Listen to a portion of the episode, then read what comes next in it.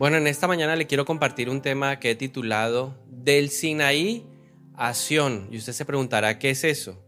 Sinaí y Sión son dos montes y esos montes representan algo importante en nuestra vida espiritual que vamos a descubrir en esta mañana. Entonces vamos a ir del Sinaí a dónde? Al monte Sión. Entonces esto nace de una oración en donde empleé el versículo que vamos a compartir a continuación que nos permite hacer ese recorrido de lo que en la vida espiritual pasa cuando vamos del Sinaí al Monte Sión. Entonces vamos a la palabra de Dios, Hebreos capítulo número 12, versículo 18 al 24. Vamos a leer ahí en la Reina Valera, dice, ustedes no se han acercado al monte que se podía tocar. Entonces nos da una primera descripción. ¿Cómo era el monte Sinaí? Un monte que se podía tocar. Era un monte en lo natural, es un monte que está ubicado en la península del Sinaí. Es el monte donde vamos a ver que Dios le dio la ley, le dio los mandamientos al pueblo de Israel. Fue donde Dios se reveló de una forma sobrenatural. Entonces dice, ustedes no se han acercado al monte que se podía tocar.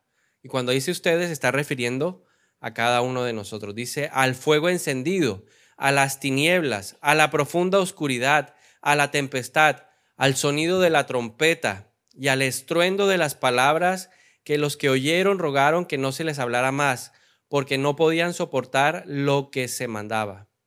Ahí se está refiriendo el autor de Hebreos a algo que había pasado en Éxodo capítulo 19.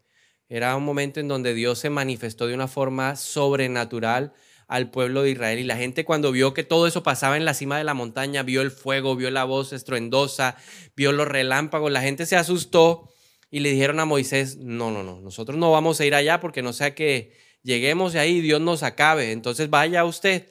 Y desde ese momento Moisés se convirtió en profeta. Entonces está refiriendo específicamente a eso, nos lo está recordando a nosotros y nos está diciendo que eh, nosotros vamos a un monte diferente.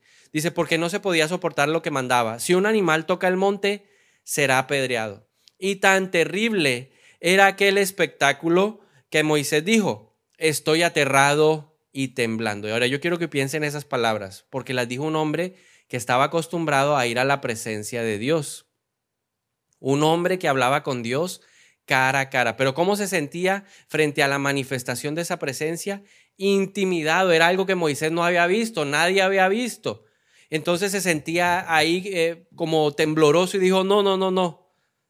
Ahora el autor de Hebreos nos dice, más bien, versículo 22, se han acercado al monte Sión, a la ciudad del Dios vivo, a la Jerusalén celestial. Ahí empezamos a ver diferencias, ¿no? Sión y el monte Sinaí son diferentes. Uno en lo natural, el otro en lo espiritual. Dice la palabra de Dios, a la ciudad del Dios vivo, a la Jerusalén celestial, a la reunión de miriadas de ángeles, a la asamblea de los primogénitos que están inscritos en los cielos, a Dios, el juez de todos, a los espíritus de los justos ya hechos perfectos, a Jesús, el mediador del nuevo pacto, y a la sangre rociada que habla mejor que la de Abel. Amén. Entonces Dios quiere que pasemos del monte Sinaí al monte Sión. Pero para poder comparar estos montes, necesitamos ir a unos antecedentes. ¿Listo? Entonces, lo primero que vamos a recordar es el llamado que Dios le hizo a Abraham. Un día, un hombre que vivía en Ur de los Caldeos recibió un llamado de parte de Dios. Ese hombre era Abraham. Y Dios le dio a Abraham unas instrucciones muy claras, muy precisas. Le dijo, tú vas a irte de este lugar, te vas a ir solo, vas a dejar tu parentela, vas a dejar a tu familia y vas a ir a un lugar que yo te mostraré. Ahí más o menos estamos bíblicamente, para los que les gusta notar, en Génesis capítulo número 12. Ahí empezó el recorrido y en medio de todo eso, el Señor le da unas promesas a Abraham y hace un pacto con Abraham. El pacto queda refrendado en Génesis capítulo 15.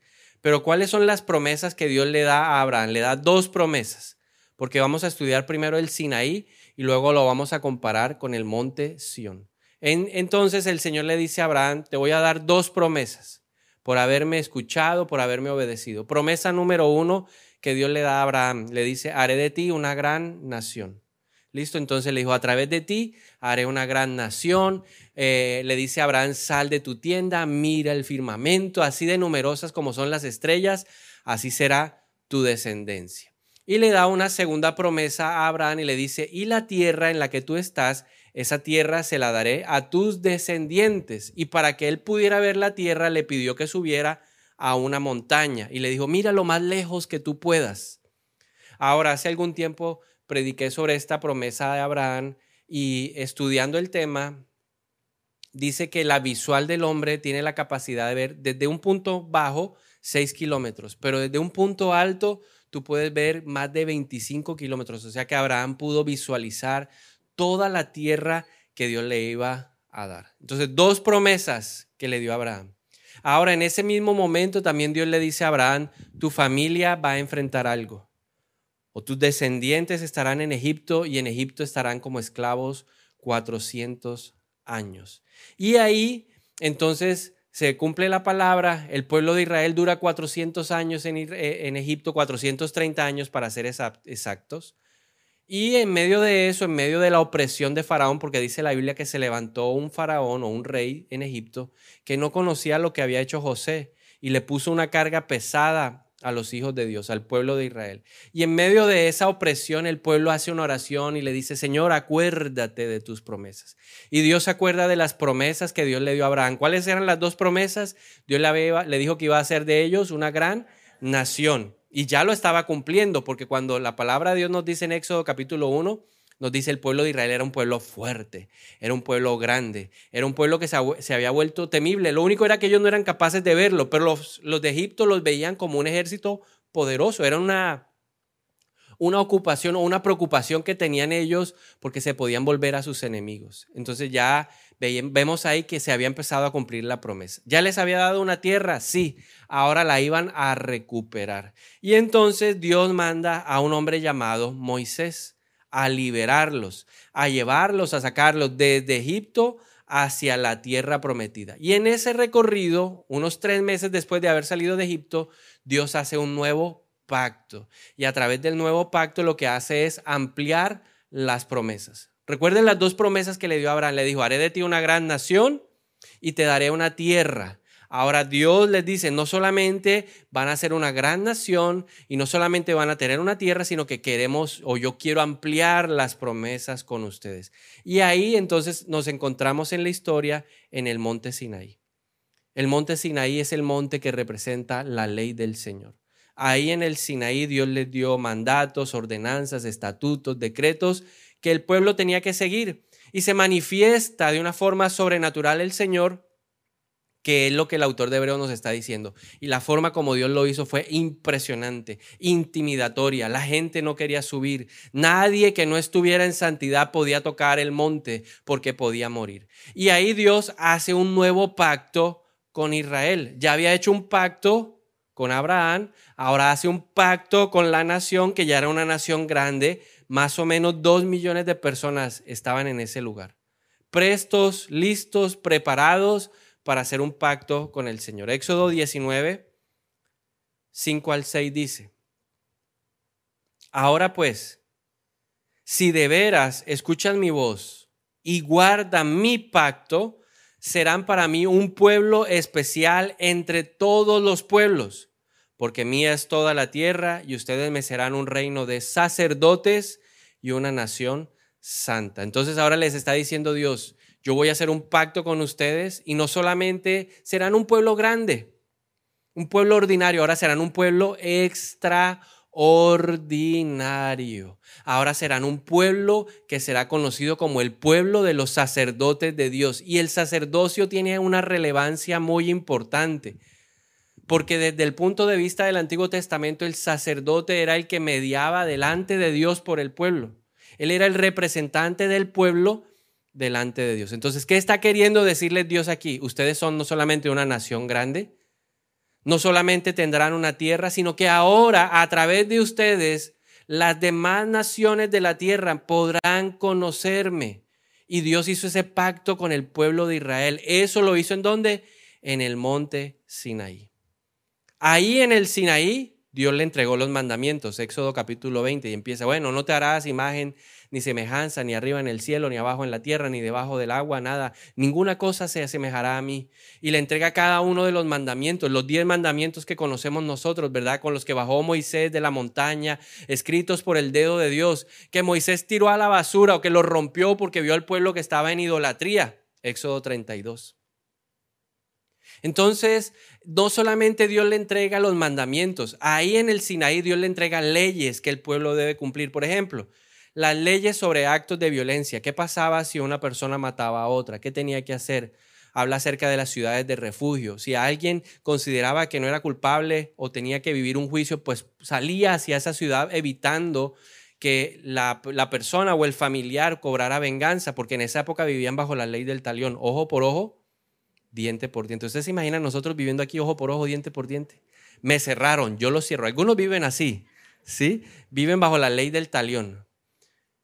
Pero el Señor le entregó todo eso, les, entregó leyes humanitarias. Si alguien se enfermaba, si alguien padecía de una enfermedad de la piel, ¿qué había que hacer? Si, si una casa se dañaba, ¿qué había que hacer? Se habla de leyes de restitución.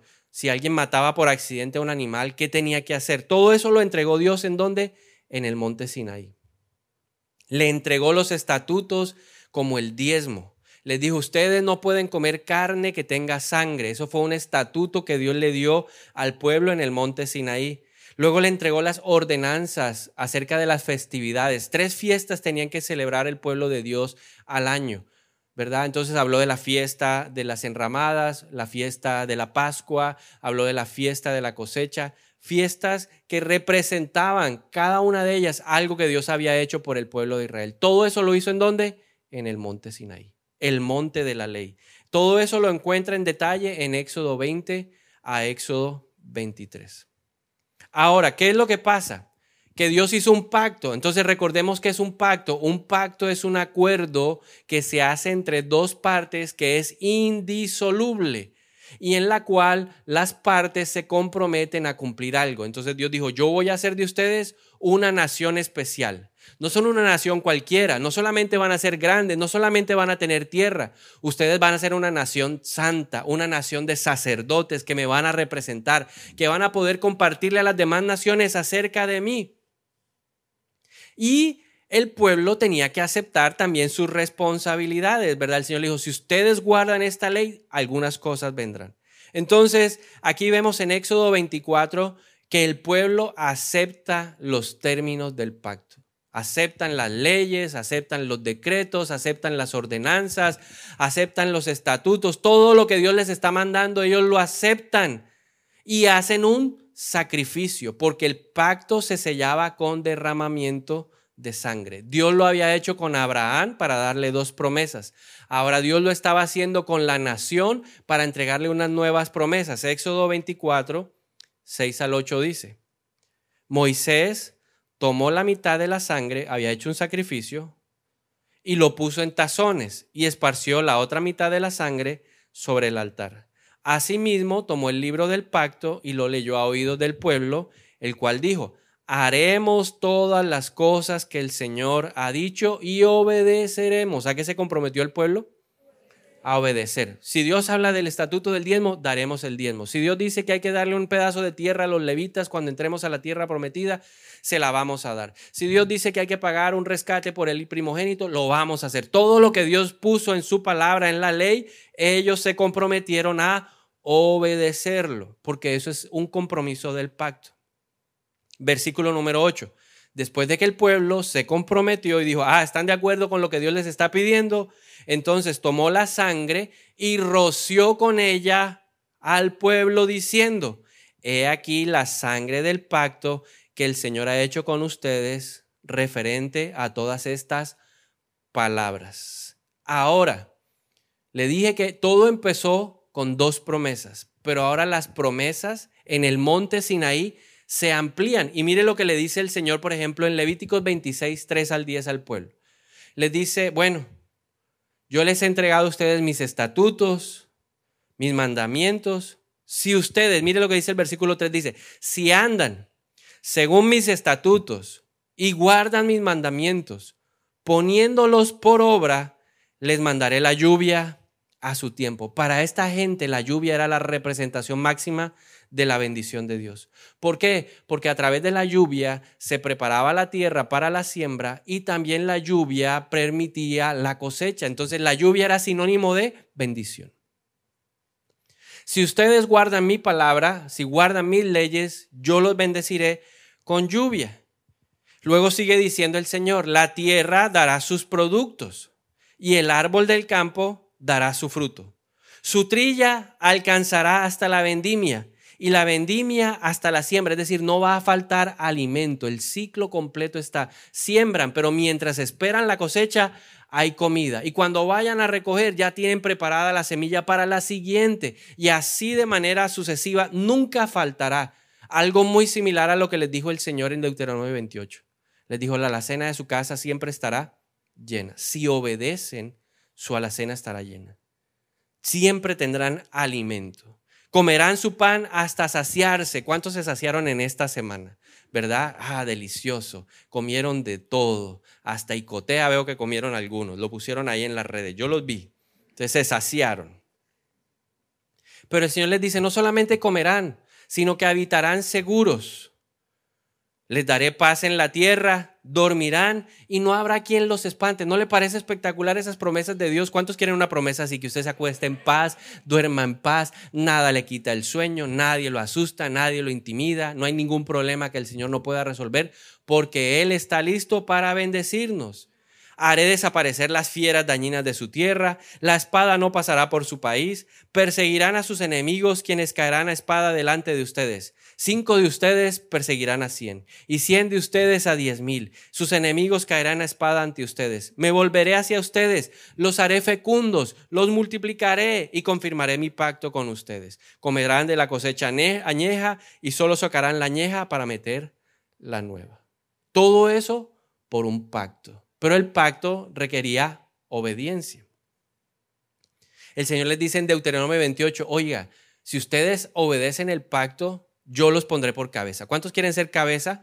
Esa promesa está vigente, que Dios quiere que seamos cabeza, no cola, ¿verdad? Dios quiere que nuestros hijos sean de bendición. Dice, bendito será el fruto de su vientre, bendito los hijos. Todo eso es lo que viene producto de ese pacto. Todo eso está vigente. Fíjese que son, fíjese que son promesas terrenales. De Sinaí que podemos bajar promesas terrenales. ¿Usted está en el Sinaí o en dónde está? No se me quede atrás con Abraham. Ya vamos en el monte qué? Sinaí. ¿Cierto? Estamos en el monte Sinaí. Mira el de la dígale, ya vamos en Sinaí. Sí, ya vamos en el Sinaí. Ahora, ¿qué pasó? ¿Cuál era la condición del pacto? Vamos, dígalo fuerte. ¿Cuál era la condición del pacto? La obediencia. Pero cuando uno lee la Biblia, el pueblo no fue obediente a ninguno de los estatutos. Al principal, Dios le dijo, no te harás otros dioses delante de mí. ¿Verdad? Viene el hombre y viene Moisés bajando con tremenda revelación del monte Sinaí. ¿Y qué se encontró? A un pueblo adorando a un becerro. ¿Qué hizo Moisés? Le dio piedra. ¿Cuántos se acuerdan de que a Moisés le dio rabia? Y tiró las tablas, las rompió, eso, mejor dicho, bajó, molió el becerro ese y se los dio a beber. La gente se tuvo que tomar jugo de becerro de oro. Se comieron su propio pecado, ¿verdad? Entonces, a partir de ahí nos damos cuenta de que el pueblo fue dubitativo. El pueblo a veces obedecía, a veces no obedecía, a veces tenían un ciclo ahí vicioso. Pero en términos generales podemos decir algo, el pueblo abandonó el pacto, el pueblo no obedeció a Dios. Y finalmente ¿Qué pasó con las promesas? Porque yo quiero que pensemos por un momento. Sinaí, sinónimo de promesas terrenales. ¿Qué le pasó a las promesas? Se congelaron. Dios no tenía a quien entregárselas. Le había hecho un llamado al pueblo para bendecirlo, pero el pueblo no cumplió su parte en el pacto, desobedeció y las promesas quedaron qué? Congeladas. Dios dijo, no tengo a quien bendecir. ¿Será que en esta mañana Dios encuentra a alguien a quien bendecir aquí en este lugar? Entonces vino algo maravilloso, ¿verdad? El profeta Jeremías, que fue uno de los profetas que más sufrió la etapa final de Israel, dijo lo siguiente en Jeremías 31, 31 al 33, guiado por el Espíritu Santo. El profeta dice, he aquí, vienen días, dice el Señor, en que haré un nuevo pacto con la casa de Israel y con la casa de Judá. ¿Qué es lo que viene? Un nuevo pacto. ¿Se acuerda? Abraham, dos promesitas. Sinaí, muchas promesas. Pero dice, haré un pacto. Y ese pacto es un pacto superior. Dice, no será como el pacto que hice con sus padres el día que los tomé de la mano para sacarlos de la tierra de Egipto. Mi pacto que ellos invalidaron, a pesar de ser yo su Señor, dice el Señor. Porque este será el pacto que haré con la casa de Israel después de aquellos días, dice el Señor. Pondré mi ley en su interior y la escribiré en su corazón. Yo seré su Dios y ellos serán mi pueblo. ¿A qué se estaba refiriendo el profeta Jeremías? ¿O a quién? ¿O a qué evento en la historia de la humanidad se está refiriendo el profeta Jeremías? Es un pacto superior. Y no es un pacto que se iba a hacer en un monte llamado el monte Sinaí, sino es un pacto que se lleva a cabo en un monte que no se ve, es un monte celestial que se llama el monte Sión. Ese pacto está basado en algo que dice el apóstol Pablo en Primera de Corintios capítulo 11. Por allá en el versículo 22 Pablo dice, "Yo les transmito hoy a ustedes lo mismo que recibí del Señor Jesús, que la noche en que iba a ser traicionado, antes de que eso sucediera, primero tomó el pan. Él estaba reunido con los discípulos, hizo una cena, tomó el pan, lo partió, dio gracias y lo compartió diciendo, este pan representa mi cuerpo que será entregado por ustedes. Y dice el apóstol Pablo, y después de haber cenado, tomó la copa, dio gracias y la compartió y les dijo, esta copa representa el nuevo pacto. El nuevo pacto.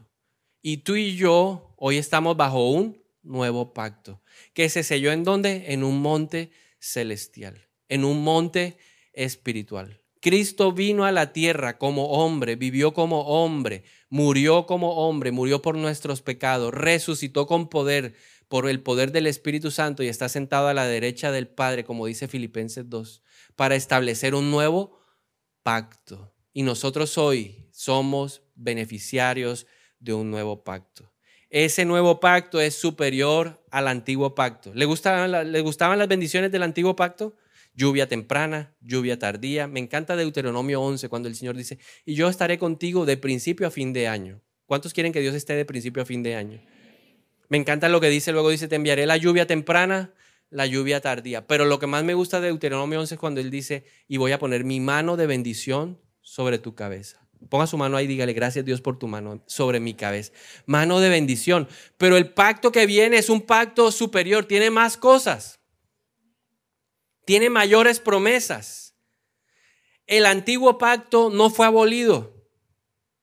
Cristo mismo lo dijo, yo no vine a abolir las escrituras, yo vine a cumplirlas. Y a través del sacrificio de Cristo, las promesas fueron ampliadas. Si usted se da cuenta, a través de cada uno de los escenarios nos hemos dado cuenta que las promesas han ido creciendo. Empezó con dos promesitas. Haré de ti una gran nación, y voy a darte una tierra. Ya en el segundo pacto, en el pacto que hizo con el pueblo, dijo, no solamente van a tener tierra, no solamente serán una nación numerosa, sino que quiero bendecirlos. Serán una nación de sacerdotes, serán una nación santa y estas serán las bendiciones que los acompañen si ustedes me obedecen. Pero luego Dios dice, no es suficiente, hay que darle más, porque yo soy un Dios dador. Dios es un Dios dador, generoso, amplio, misericordioso y dice, voy a ampliar las promesas. Y el nuevo pacto no solamente incluye las promesas terrenales que vienen del Sinaí, sino que ahora amplía y tenemos promesas espirituales. Algunas cosas, cuatro cosas que cambiaron, cuatro cambios sustanciales que trajo el nuevo pacto. Cambio número uno, y eso es una de las promesas espirituales que recibimos nosotros. Hubo un cambio en la ley sacrificial. ¿Qué significa eso? Y permítame explicarle qué era lo que pasaba en el Antiguo Testamento, porque a veces cuando uno llega al libro de Levíticos hace esto, uno empieza a rascarse la cabeza.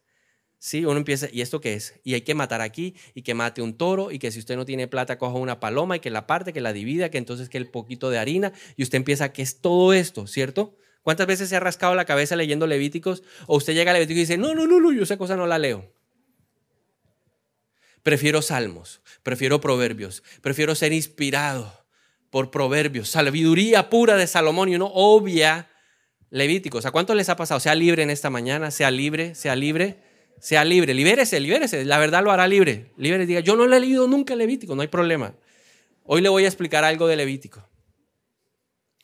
Dios le dio unas ordenanzas al pueblo y dijo, cuando el pueblo peque, ¿qué es lo que hay que hacer? Y estableció unas leyes ceremoniales, ¿no? Entonces tenían que llevar a un tipo de animal, lo llevaban allá al tabernáculo y entonces se lo presentaban al sacerdote y antes de que el animal fuera sacrificado, la persona que había cometido un pecado ponía la mano sobre el animalito, ¿cierto? Y el animalito cubría el pecado. Y aquí viene la primera diferencia. Cambio en la ley, en la ley sacrificial. Para que se cubriera el pecado se necesitaba derramamiento de sangre, ¿cierto? El animal tenía que morir y la sangre se derramaba sobre un lugar que se llama el altar del sacrificio. Pero el efecto legal, y présteme atención a esto, el efecto legal era que el pecado, la falta, se cubría, pero no se olvidaba. Ah, dijo una mentira, se cubría la mentira, pero el pecado estaba presente. Entonces la persona cada vez que volvía a decir mentiras, ¿qué tenía que hacer? Ir a buscar otra vez otro animalito. Imagínese uno en esas. Tendríamos una cola de aquí a quién sabe hasta dónde, aquí atendiendo gente todos los días. No descansaríamos. Todos nuestros pecados se resolvían de esa manera. Entonces, el Antiguo Testamento había derramamiento de sangre cuando alguien pecado, pecaba, pero el pecado solamente se cubría y no desaparecía. En el Nuevo Testamento, ¿quién fue el, animal del sacrificio? ¿O quién fue el sacrificio? Cristo mismo, él mismo se, describió. Juan el Bautista lo vio venir en el desierto y dijo, ahí viene el Cordero de Dios que quita el pecado del mundo. ¿Sí se da cuenta la diferencia que le dijo? Otra vez voy a repetirlo, Juan el Bautista. Ahí viene el Hijo de Dios que quita el pecado del mundo. No cubre, quita un solo sacrificio y para siempre fue capaz de quitar el pecado. Por eso tú y yo hoy somos libres de qué? Del pecado. Si confesamos, como dice primera de Juan 1.9, si confiesas con tu boca tu pecado, Dios es fiel y justo para perdonarte y limpiarte de toda maldad. Ya podemos aplicar el versículo que dice que Dios no tiene memoria de mis pecados, están en lo profundo del mar. Dios ya no se acuerda. Hebreos 9.13 al 14 dice, porque si la sangre de machos cabríos y de toros y la ceniza de la vaquilla rociada sobre los impuros santifican para la purificación del cuerpo, cuanto más la sangre de Cristo, quien mediante el Espíritu Eterno se ofreció a sí mismo sin mancha a Dios, limpiará nuestra conciencia de las obras muertas para servir al Dios vivo. Entonces, ¿qué hizo el sacrificio de Cristo? Quitó la culpabilidad. ¿Cuántos alguna vez se han sentido con remordimiento, culpabilidad por algo y uno pasa, levanta y uno se siente terrible y pasa el día 2 terrible, día 3? Hay gente que lleva 20 años con culpabilidad porque no han entendido que en el monte Sión Dios quitó la culpabilidad. Corríjame si estoy mal. Segunda de Corintios 5, 17 dice, de modo que si alguno está en Cristo, nueva criatura es. Las cosas viejas pasaron. ¿Qué pasa con las cosas viejas? Y son hechas nuevas. Eso dice Pablo, ¿no? Y entonces, ¿por qué cargamos ese peso ahí? Y todavía seguimos recriminándonos. Y si yo no hubiera hecho eso cuando tenía tres años, y yo nunca le hubiera echado talco en los ojos a mi hermano. Por poner un ejemplo. Porque yo sé que más de uno le echó talco en los ojos por celos. Nadie se lo enseñó, la naturaleza pecaminosa que había en nosotros nos hizo llevar a eso. ¿Cuánto le echaron talco a los hermanos? ¿Soy yo el único bandido?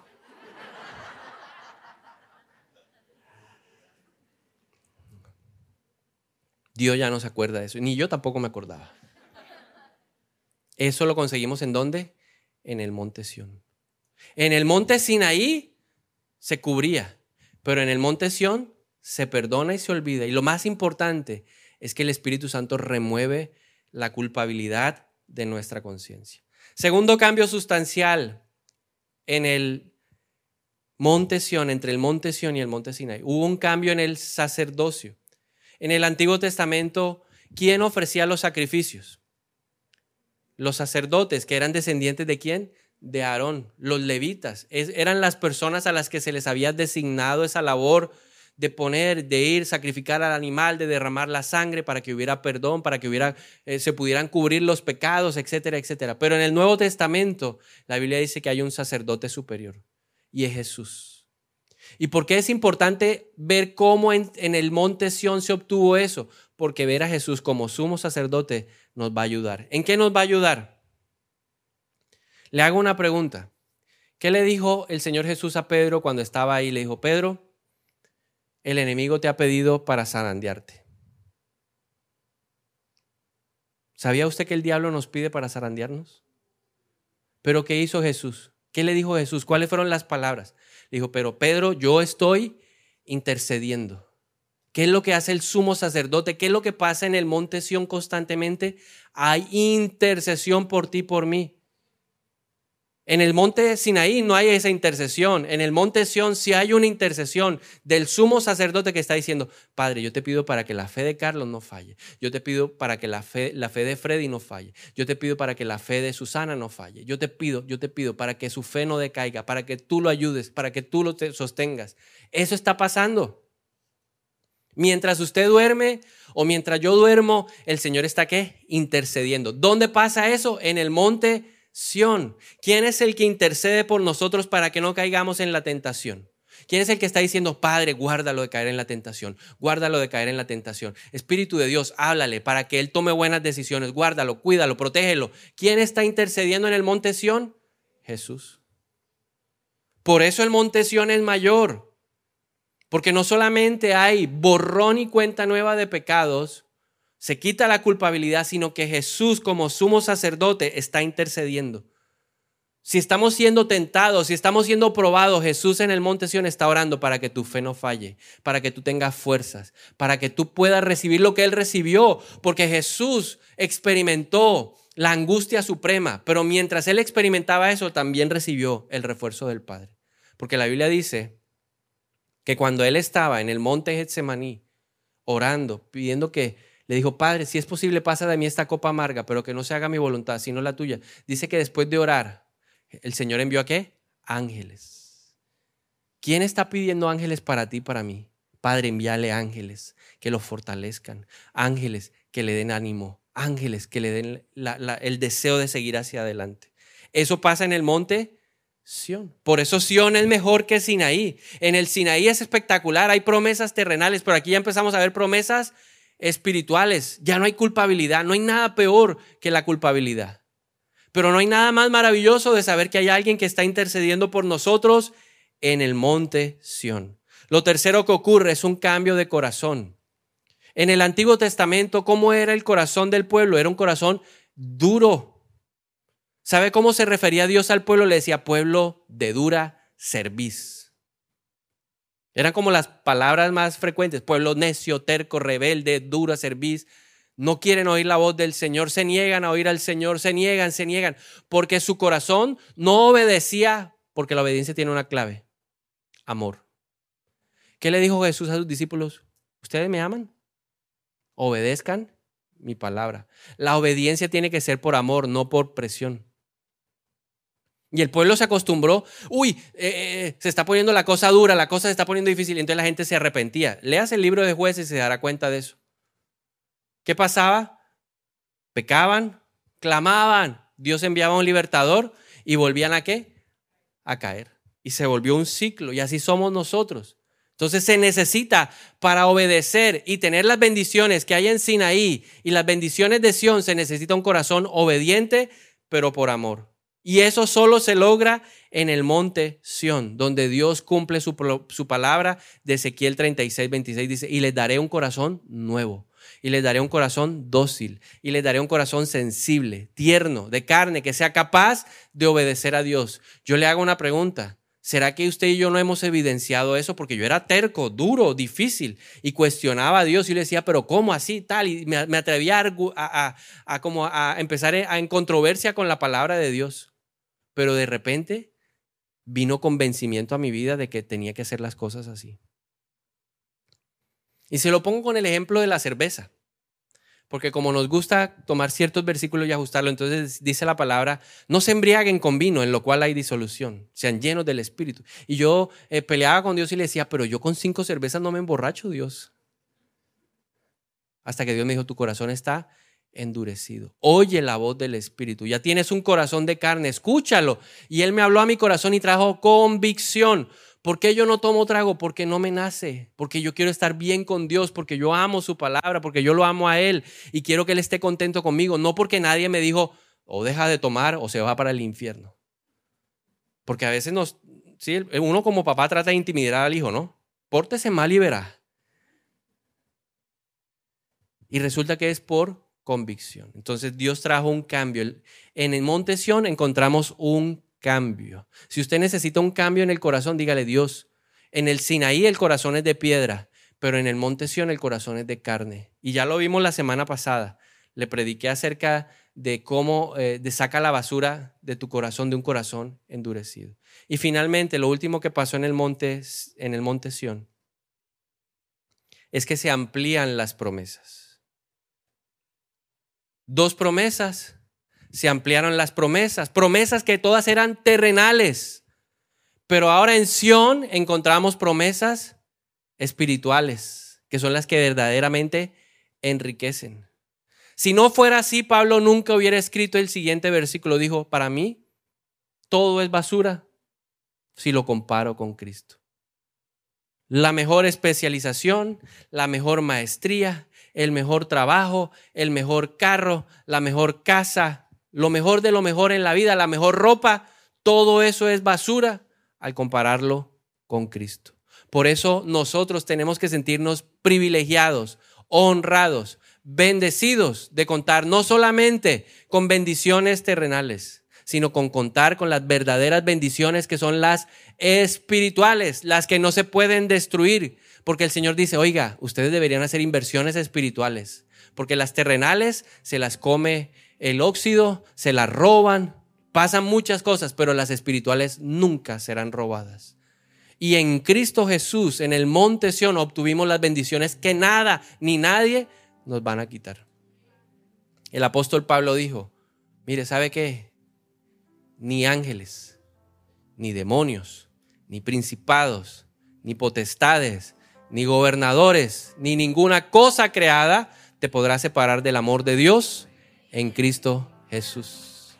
Esa es la verdadera riqueza.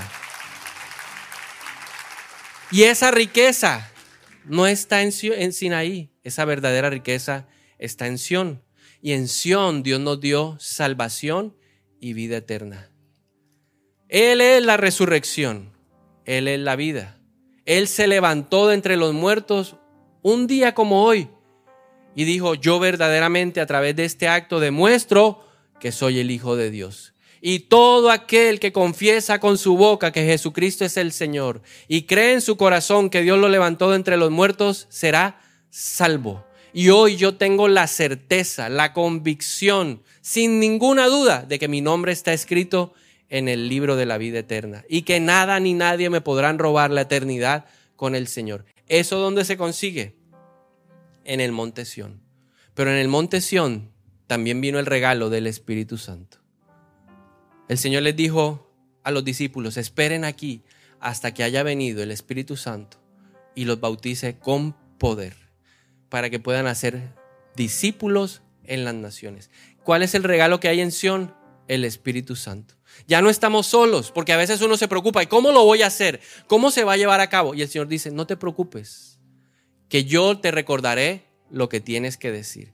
Yo te diré lo que tienes que hacer. Todo eso viene por el poder del Espíritu Santo. Por eso somos más que vencedores. Por eso hoy nos debemos sentir que bendecidos, porque es un día para recordar que el Espíritu de Dios está en nosotros. ¿Sabe qué es lo más maravilloso del Espíritu Santo? Que cuando llega a la vida de alguien lo marca. Lo marca para decir, este tiene identidad en mí. Él es hijo de Dios, Él es perdonado, él es justificado, Él es santo, Él es el templo de Dios, Él es heredero de las promesas en el Padre y en el Hijo. Por eso el Espíritu de Dios es el mejor regalo que tenemos. Y no estamos solos, Él pone el amor, Él pone el querer como el hacer y nos ayuda a obedecer la palabra.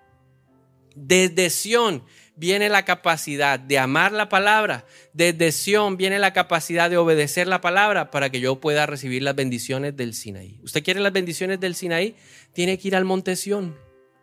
Porque ahí Él pone el querer, el deseo de agradarlo, el deseo de vivir una vida apartada para Él. Y cuando usted tiene eso, la consecuencia es que viene todo lo demás que hay en el antiguo pacto, que no fue abolido, sino simplemente ampliado, añadido. Y finalmente, el Señor en el monte Sión nos da gracia. Y a veces uno pregunta, o uno se pregunta, ¿cómo definir la gracia? Para que lo podamos entender. Y me gusta la forma como lo define el salmista. Salmo 103, 3 al 5. Para mí esa es la mejor definición que hay de gracia. Gracia es que Él perdona nuestras iniquidades. El salmista dice, Él, Dios, es quien perdona tus iniquidades. Eso es gracia. Gracia es que el Señor nos sana de todas nuestras dolencias. Esa es gracia. Él es el que rescata del hoyo tu vida. Eso es gracia. El que te corona de favores y de misericordia. Eso es gracia. Gracia es que Él nos sacia con bien nuestros anhelos. Cuando tú recibes un anhelo del corazón, te rejuveneces como el águila, porque es un regalo, porque a Dios le complace, le agrada darnos los deseos de nuestro corazón. ¿Y todo eso de dónde viene? Del monte Por eso en esta mañana la invitación del Señor, mi invitación es a que aprendas a ir al monte El monte es mayor que el monte Sinaí. El monte Sión es mayor que las promesas que Dios le dio a Abraham, porque en el monte Sión está la plenitud de Cristo. En Él encuentras todas las cosas. Efesios 1:23 dice, Él es aquel que lo llena todo en la plenitud perfecta. ¿Quieres sentirte pleno? ¿Quieres tener la llenura de Dios? Ve al monte Sión, el monte que no es visible, el monte que no es terrenal, sino un monte espiritual, donde están todas nuestras promesas garantizadas, selladas con la sangre de Jesús. Amén. Y yo le invito a que en esta mañana, si usted quiere ir a ese monte conmigo, vamos a orar un momento para ir al monte Sión. Gracias, Señor. Porque hay un monte superior. Un monte en donde no hay solamente leyes, estatutos, decretos, ordenanzas. Hay un monte que está lleno de gracia, de misericordia, de favor por nosotros. Muchas gracias te damos en esta mañana, porque ese monte fue abierto para nosotros, porque tú en el Sinaí le dijiste al pueblo, retrocedan, porque el que se atreva a pisar este monte será destruido. Pero en este otro monte, en el monte Sion, tú nos dices, vengan, entren al trono de la gracia. Gracias Señor por todos los tesoros espirituales que podemos encontrar en el monte Sión. Gracias porque en el monte Sión hay vida eterna. Y si usted no está convencido de eso, si usted dice, yo no sé, no, no, no, no tengo certeza de que mi nombre está escrito en el libro de la vida, simplemente haga esta oración conmigo. Dígale, Señor Jesús, yo te necesito. Yo quiero ir al monte Sión porque ahí hay vida eterna. Yo te pido perdón por mis pecados y te pido en esta mañana que los borres, que los elimines de mi historial.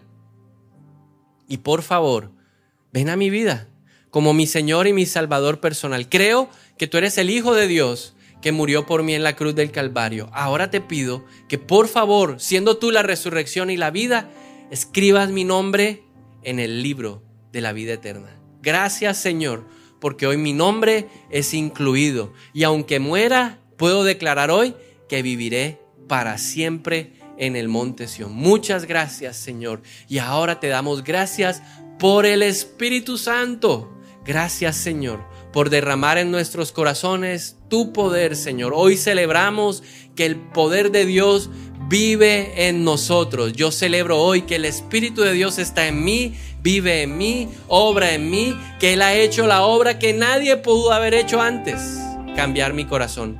Gracias Señor. Espíritu de Dios, gracias por este corazón nuevo, un corazón dócil, un corazón tierno. Ahora yo declaro por la fe que en mi corazón sí puedo oír la voz de Dios, que en mi corazón está la capacidad del Espíritu para obedecer la palabra. Gracias Espíritu Santo por los dones. Gracias Señor por los frutos que produces en nuestra vida en el nombre de Jesús. Gracias porque hoy recibimos gracia. Yo le animo a que usted abra sus manos, levante sus brazos, abra sus manos y reciba, porque es una mañana para recibir por gracia. El Señor dijo, no es por obras, es gracia, es un regalo que Dios quiso darnos, la vida eterna. Pero no solamente eso, sino que el Señor dice, yo quiero darte todas las bendiciones espirituales, pero también las bendiciones terrenales. Gracias Dios, porque hoy todos mis pecados están en lo profundo del mar. Tan lejos como está el oriente del occidente, así quedan mis transgresiones delante de ti. Muchas gracias Señor, porque hoy la culpabilidad, la condenación se va de nuestra vida en el nombre de Jesús. Hoy ese peso, esa condenación ya no está. Soy libre en Cristo Jesús. Muchas gracias Señor. Bendecimos en esta mañana tu gracia porque también nos bendices con sanidad. Y yo le animo a que usted levante sus manos y le diga, Señor, gracias, porque por las llagas de Cristo yo soy curado, yo soy sano.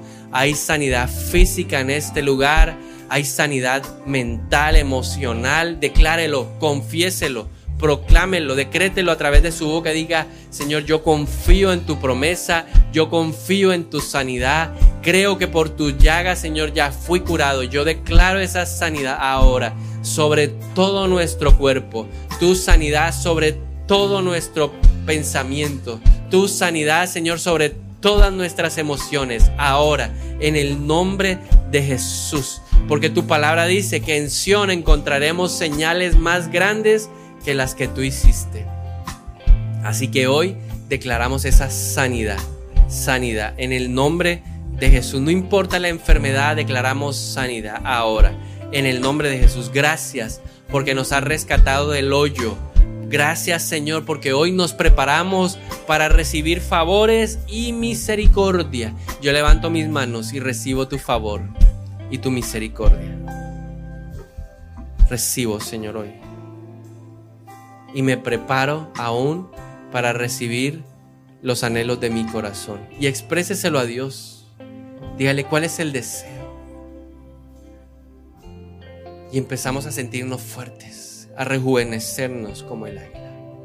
Y mientras usted medita en sus promesas, mientras usted medita en sus deseos, los anhelos de su corazón, dígale, Señor, yo alabe a Cristo y todo cambió.